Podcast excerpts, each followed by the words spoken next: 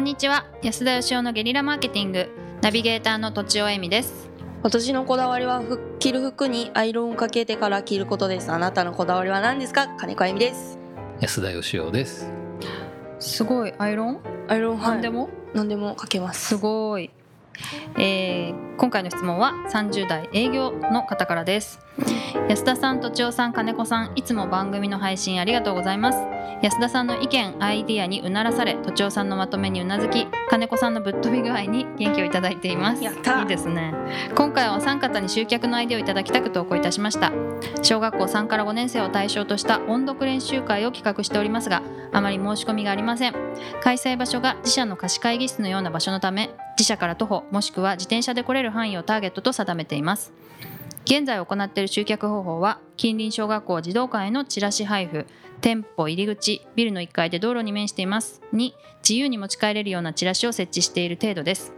また市営プール図書館にもチラシの設置を検討しておりますが市の公園がなければダメだということで現在公演申請中です。今回の企画は自社にあるイベントスペース貸し会議室のような場所の有効活用地域の方々との共同イベントを行うという目的があり定期的にイベントスペースをご利用いただいている朗読サークルの奥様方と地域の方々を結ぶにはどうするかということを考えた結果小学生向けの音読練習会という企画に至りました。以上勝手なお願いですが効果のありそうな集客方法を教えていただけたら幸いです。おー。すごい具体的ですね。具体的。うん。うん。困りましたね。う んえー金子さんはあ私は。音読なんか絶対行かない行くもんですねかっていう。行かない。それは何？絶対行かないですね。小学校3年から5年だと自分が小学校3年から5年だったらうん。絶対行かないですね。音読だから行かないってこと？音読だから行かないもそうですし自分からまあなんかイベントがあったとしてもまあい行こうと思わないというか親から言われたら渋々行くぐらいであとなんであろはうと行かないってことか。あなんであろうと行かないです。ゲームとかでも？ゲームとかでもあ私うん行かないです。言われたら渋々行きますけど。ということはもうこの授業をやめてしまえと。厳しい。これはでもうん。お金はもらってないんですかね、この文面からすると。どうなんでしょうね。うーん。まあき自社のイベントスペースの有効活用だからうん。会議室代をもらうためにあやってるってことなんですかね。あなるほど。なるほど。まああのぶっちゃけ言いますと。はい。お。ぶっちゃけ。正直言ってですねこの人にあの音読練習会への思いみたいなのが全く感じないんですよね。うん。何も書いてないですよね。何も書いてないじゃないですか、はい。そのイベントスペースが空いてたから、うん。近所の奥さん朗読サークルやってるから、うん。そこに子供でも呼ぶかっていう、うん。うんうん。でなんかチラシとか看板とかやったけど来ないんでどうやったら来ますかっていうのはちょっと本質的にずれてる気がするんですよね。うん。はい。でやっぱ集客ってやっぱそもそもこうなんかその商品とかサービス自体にすごい魅力があってう、ん。うんでそれを今やってる方法では伝わらないっていうことで伝え方どう変えようかっていうんだったら分かるんですけど、うん。うんそもそもそのコアになるそのなんか集客の例えばその金子さんも、音読会行きたくないなって言ってましたけど、それがいかにこう楽しくてうん。面白いものかっていうのがここに書かれてあったら、うん。あ行ってみたいって思うかもしれないじゃないですか。うん確かに。なんか練習会っていう時点で行きたくないですね。ね、うん。なんか小学校3から5年生を対象とした音読練習会って本当になんかあの、あ押し付けられてる感じがします。は押し付けがましいと。あなんかだからその音読することによってなんかその、うん。どういうことができるようになるとかどういうことが楽しいとかうん。なんで音読じゃないといけないのかとか、うん。なんかやっぱその辺の追求だと思うんですよね。うん。やっぱ音読が本当に価値感じてんだったらもっと音読研究しないといけないと思うんですよ。うん。本当そうですよね。ね。私あの子供哲学をやってますけどおそれは。安田さん猫鉄。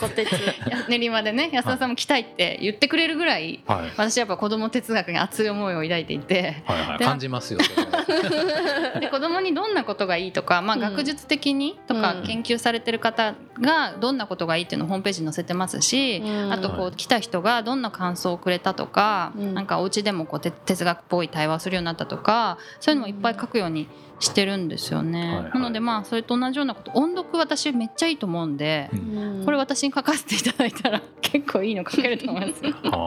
ということは集客のコピーを、えー、とちおさんに発注しなさいとうん間違いないおまとめですね。まあ間違いないですけど でも音読を本当に子供にいやややらせるっていう言い方は嫌ですけど子供ができたらす何ごいがいいんですか？音読って。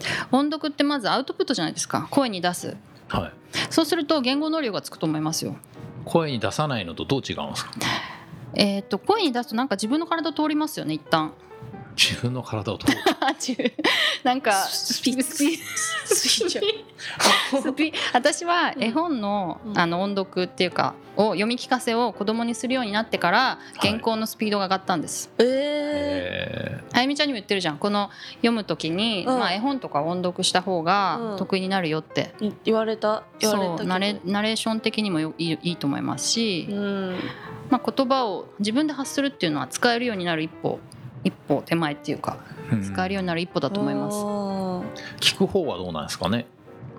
聞くのもいいと思いますよ。音読するわけですよね。じゃあ誰かが音読してるのを聞いてるってことなんですかね？ううんうん。ん、それ読み聞かせってめっちゃ子供にいいのでそれも全然いいと思います。子供にいいんですか？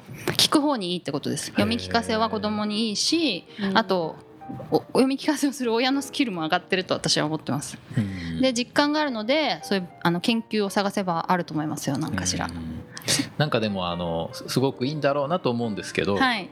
今の解説ではまだ猫鉄ほどの魅力を感じないですね。うん。どうしようかな。やっぱだからなんていうんですかね本気でやるんだったら、はい。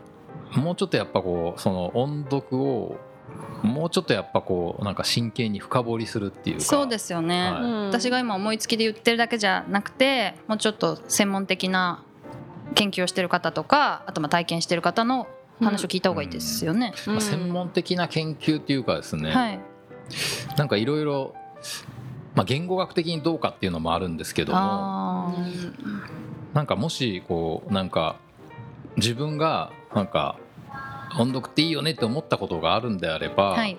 うんそこをやっぱなんかちゃんとこう解説するっていうかですね。うん。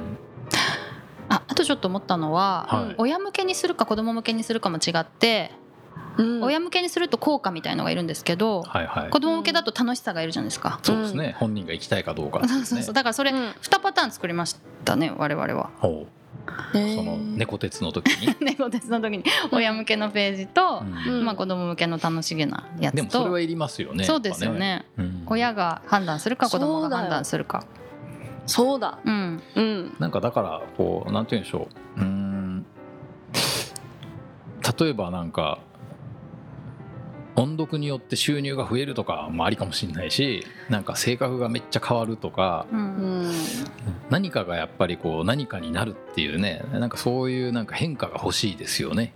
あと音読練習会っていうネーミングはネーミングね。ネーミングは例えば妖怪ウォッチこう妖怪ウォッチを語る会みたいなう、んうん。なんかこう楽しいやつにしてほしいです。まあでも何の回かよく分かんなくなってますけど。確かに。うん。はいはい、うん。そうですね。でも確かに練習会って言われたらちょっとね。練習って嫌です練習は嫌ですね。何やらさしごかれそう。そうですね。そうですね。怒られそう。うん。まあ、まずまだ朗読会とかのがね。ああ朗読会か。まあだからまずはこうなんかこれやったらこんないいことあるよっていうのを、うん。えー子供向けと親御さん向けにまず考えて、その上であの集客の手段をもう一回練り直してみると。はい。うん。僕は集客の手段よりはうん。やっぱりそそこで何を言うかとうん。どこで言うかってどこで言うかっていうのがまあ集客なんですけど、うん。何を言うかの方にやっぱりちょっと弱さがあるなって感じがいたします。この方自身の思い入れっっていうかそういうことですね。はい、うん。ということで、はいはい、おまとめはいいですか？大丈夫です。今のはい。安田さんのまとめで、もしあのどうしたらいいかわかんないっていうことであればとちおさんにご発注ください。はいお待ちしております。ということで 本日は以上です。ありがとうございました。ありがとうございました。本日も番組をお聞きいただきありがとうございます。この度リアルゲリラ相談会を始めることになりました。